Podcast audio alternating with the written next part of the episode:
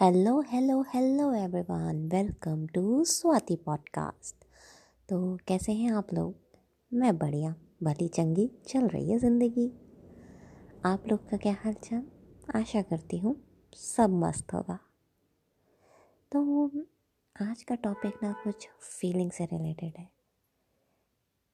कभी कभी आपकी लाइफ में एक ऐसा मोमेंट नहीं आता जब आपको लगता है, यार, अब बहस नहीं करनी किसी से। अब किसी से कुछ कहना ही नहीं है। किसी से कुछ उम्मीद ही नहीं है। परेशानी है, दिक्कत है फीलिंग्स है सैडनेस है, पर जो है खुद से है। किसी और से कोई बात ही नहीं है।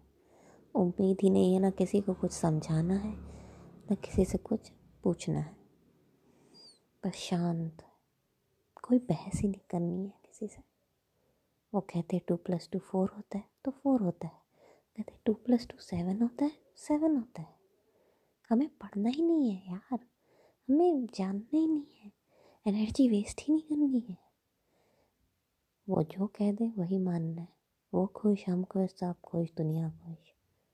हमको इन चीज़ों में पढ़ना ही नहीं है।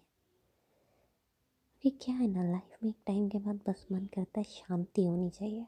और वो शांति अगर दूसरों की बात पे, दूसरों की इलॉजिकल या लॉजिकल वो तो दूर की बात है। दूर एग्री करके आता है तो वही सही जनाब। लाइफ में मैटर करता है सिर्फ़ और सिर्फ़ आपकी happiness and peace and if your life is full of peace and happiness तो फिर टू प्लस टू फोर होता है या टू प्लस टू सेवन होता है। इससे किसी को घंटा फ़र्क नहीं पड़ता। Thank you bye